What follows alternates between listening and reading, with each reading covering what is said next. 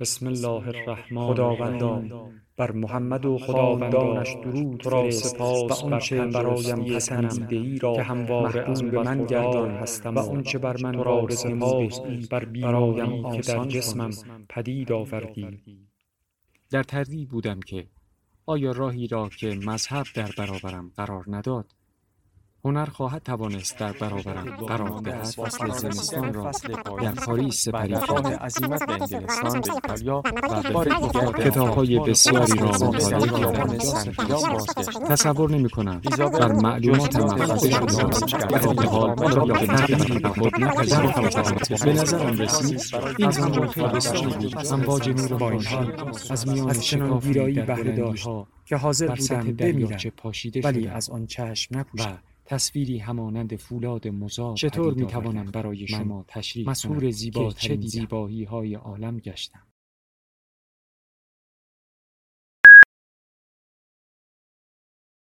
کتابشنو رسانه ای برای شنیدن کتاب.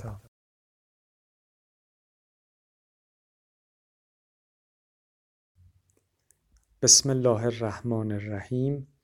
سلام دوستان عزیز. در این قسمت از کتابشنو کتابی را برای شما انتخاب کردم به نام نفحات نفت. اسم این کتاب به تنهایی به اندازه کافی جاذب هست برای اینکه خواننده را ترغیب بکنه برای خواندن این کتاب و در ضمن از نویسنده‌ای بسیار خوشقریحه و با استعداد به نام آقای رضا امیرخانی هست و اولین چاپ اون در انتشارات افق تهران یا همون نشر افق در سال 1389 صورت گرفته و همونطور که از اسمش پیداست در مورد تأثیر نفت بر اقتصاد مملکت ایران هست. از زمان پیدایش و کشف اون توسط اجنبی ها یا خود ما تا حال حاضر. و در کل می‌خواد بگه که سیاست های دولتی ایران پس از کشف نفت دچار یک رخوتی و یک تنبلی شاید بشه گفت شده در اثر تکیه بر درآمد نفتی که البته طبیعت انسان هم همین هست که اگر یک درآمد ثابت حالا هر چند که کم یا زیاد به هر حال مکفی باشه در بیشتر موارد این باعث میشه که انسان دیگه چندان انگیزه ای برای پیدا کردن راه های بهتر پول درآوردن و یا کسب درآمد بیشتر نباشیم. در کل این چیزی که من از این کتاب برداشت کردم این هست و امیدوارم که استفاده کافی و وافی رو از این کتاب ببرید. متشکرم. مقدمه. روزگاری بنایم بر این بود که نام این نوشته را بگذارم. مسئول سلتی. یا دست کم تقدیمش کنم به مسئولان سلتی. و مسئول سلتی را برساخته بودم از عبارت مسئول دولتی با این توضیحات. اولا مسئول سلتی را دقت کنیم که هفت قرآن به میان با مسئول سلتی اشتباه نشود. و مگر می شود مسئول اهل سله و پاداش و زیرمیزی و رومیزی باشد؟ در ثانی هر مسئولی اصولا دریست به سوی بهشت. بعضی از مسئولان درشان دولت دارد. دولتی هستند و بعضی دیگر سلتی وسیعتر و فراختر و گشاده تر و من حسب اتفاق با مسئولان سلتی همان که باب بهشتشان سلت دارد و فراختر است حرفها دارم. البته دولتی و سلتی را معنا کردم. میماند بهشت که معنای بهشت زمینی البته برای جماعت روشنتر است. بهشت آسمانی را که نه کسی دیده و نه کسی از این جماعت قرار است که ببیند. بهشت زمینی اما جایی است که بیمنت روزی مفت می‌دهند. چیزی شبیه به همین دور و بر نفتی خودمان. آنچه می نویسم یک دلنوشته فردی است و نه یک مقاله پژوهشی برای بالا بردن حقوق استادی و نه یک یادداشت سیاسی برای گرم کردن تنور انتخاباتی. آنچه می نویسم صرفا نوشته است برای جوانترها نه برای هم نسلان که اظهار فضلی باشد و نه برای معمران که ابراز وجودی. آنچه می نویسم به قول فرنگی ها اسی است نه آرتیکل. در این گوشه از عالم به آن می‌گویند نوشته ای اخوینی از زمره اخوانیات. چیزی که میان برادران نگاشته می شود و باید برادرانه آن را خواند و نه چیزی از زمره نوشته های دبیران. پس دبیرانه نیز نباید خواندش. تو هم زروی کرامت چنان بخوان که تو دانی. انتهای متن هم به دنبال گراف و نمودار و عکس و نقشه نبایستی بود. اعداد هم کمی بالا و پایین شوند چهار ستون خیمه این نوشته جنب نمی‌خورد این اخوینی را می نویسم برای نسل بعدی برای آنهایی که هنوز وارد بازار کسب و کار نشده اند. همانها که هنوز حوصله شنیدن دارند و فرصتی برای تصمیم گیری. این تفکیک یعنی عدم ورود به بازار کار مثلا در هند و بنگلادش می شود همان رده سنی جیم کانون پرورش فکری خودمان. یعنی بچه های نوپا که اصلا سواد خواندن ندارند.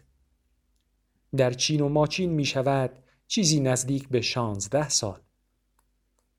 در ایالات متحده و کانادا می شود 20 سال و در اروپا فوقش می رسد به 23 سال. اما در این گوشه از خاک مخاطبی که هنوز وارد بازار کسب و کار نشده است از دوازده سالگی می تواند کش پیدا کند تا پنجاه سالگی و حتی تا پس از مرگ. در این مملکت طرف می تواند پزشکی بخواند و 25 ساله شود و باز هم وارد بازار کار نشود. بعد دو سال برود طرح و سربازی و باز هم وارد بازار کار نشود. بعد از آن برود سه سال پشت کنکور تخصص یعنی تا سی سالگی و باز هم وارد بازار کار نشود. بعد چهار سال تخصص بخواند و باز هم. البته بعد از تخصص تازه بفهمد که تا فوق تخصص نخواند نمی‌تواند وارد بازار کار شود. این پزشک فوق متخصص یا آرزومند درجه فوق تخصصی پزشکی هم از زمره مخاطبان این نوشته است. در این گوشه از خاک می تواند کسی به دنیا بیاید و بالغ شود و از پدر پول تو جیبی بگیرد. بعد بزرگتر شود و از دولت پول تو جیبی بگیرد. و بعد هم ریق رحمت را سر بکشد و وارد بازار کسب و کار نشود. البته نگرانی هم نداریم. تا اونجایی که از اهلش شنیده ایم من ربک را می‌پرسند و من نبیوک و من امامک و ما کتابک را. در این روزگار رواج رؤیاهای صادقه هیچ کس هم خواب نما نشده است که نکیر و منکر از ما کسبک و کسب و کار و مانند اینها بپرسندش. پس اوضاع چندان هم بیریخ نیست. مخاطب این نوشته از این رو مسئولان سلتی نیستند مخاطب این نوشته کسی است که عاقبت می‌خواهد وارد بازار کسب و کار شود و گرفتن پول توجیبی را چندان خوش نمی دارد. این اخوینی هم برای هم نفسی و هم سخنی و شاید هم تأثیرکی روی این دسته باشد. بند بالا را نوشتم در وصف مخاطب اما سخنی هم برانم در وصف نویسنده که در آن تزیدی نباشد و تعصبی. روسوی غربی می تواند راجع به آداب تعلیم و تربیت فرزندان صفحه ها را سیاه کند و نظرات بدهد و سالها افاظاتش در همین مملکت معراج و سعاده و منیت المرید تدریس شود و در عین حال بدون هیچ احساس تناقضی فرزندان مشروع و نامشروعش را نیز به پرورشگاه بسپارد. همین اواخر الگور سیاسی دموکرات آمریکایی می تواند یکی از بهترین مستندهای محیط زیستی معاصر را بسازد و جوایز حرفه‌ای را که انهو مایکل مور درو کند و بعدتر خبرنگاران کشف کنند که زندگیش به هیچ وجه سبز نیست. و خود از الگوهای محیط زیستی خود پیروی نمی کند و اتومبیل شش سیلندر کولردار سوار می شود و چه و چه که سگ باول فرمود به نظرات.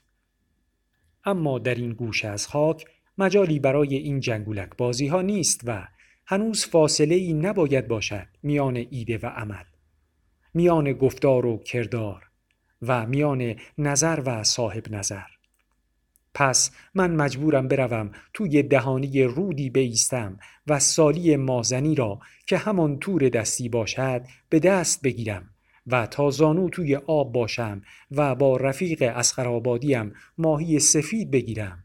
تا او شبی بهاری به سال 88 شمسی ذوق زده به من بگوید که هیچ کارمند حقوق بگیری در عالم نمی‌تواند لذت گرفتن 400 ماهی سفید در یک شب را فهم کند.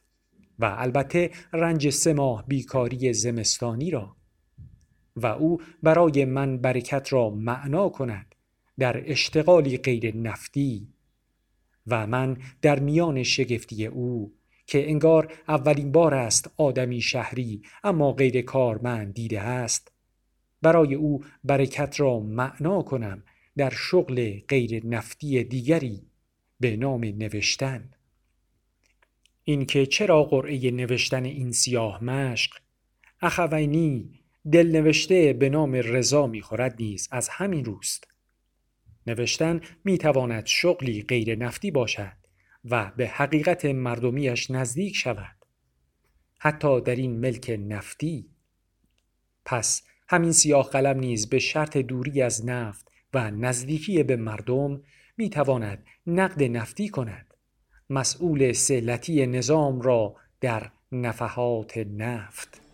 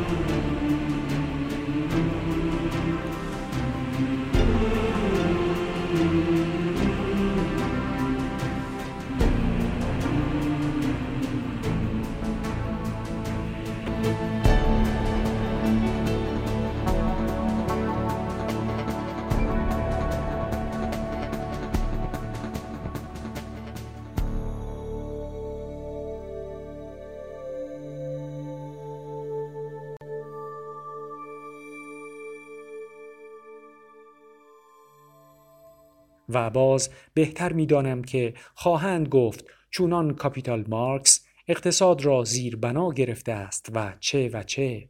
و جواب این تعریض نیز روشن است که اگر درست کاپیتال را فهم کنی و نه از جنس فهم ظاهری مارکسیستی مجبوری تصدیق نمایی که جناب مارکس بیراه نفرموده است. که از زاویه‌ای که من مینگرم اقتصاد را احاله می کنم به ارتزاق مردمان و دقیقتر نحوه ارتزاق مردمان. و گمان می کنم که از ما کسبک هم بپرسند در یوم یفر المرء من اخیه و به درستی که می‌دانم و می‌دانید که ارتزاق امریست پیشینی بر اعتقاد و اعتقاد سالم از ارتزاق ناسالم از زمره محالات است. حکیم فلینظر الانسان الی تعام را نیز حکمی می‌داند برای تنبیه و تذکر به آن که فرمان به جا نیاورده و بعد درد کلا لما یقظ ما امره چنین نسخه می‌دهد. حضرت ارباب سلام الله علیه نیز بیراه نیست که روز آشورا زمانی که لشکر اشقیا را نیوشای نصایح نمی بیند میفرماید شکمهایتان از حرام پر شده است و بر دلهایتان مهر خورده. دیگر حق را نمیپذیرید و به آن گوش نمی سپارید تا بدانیم که لغمه شقی و سعید می سازد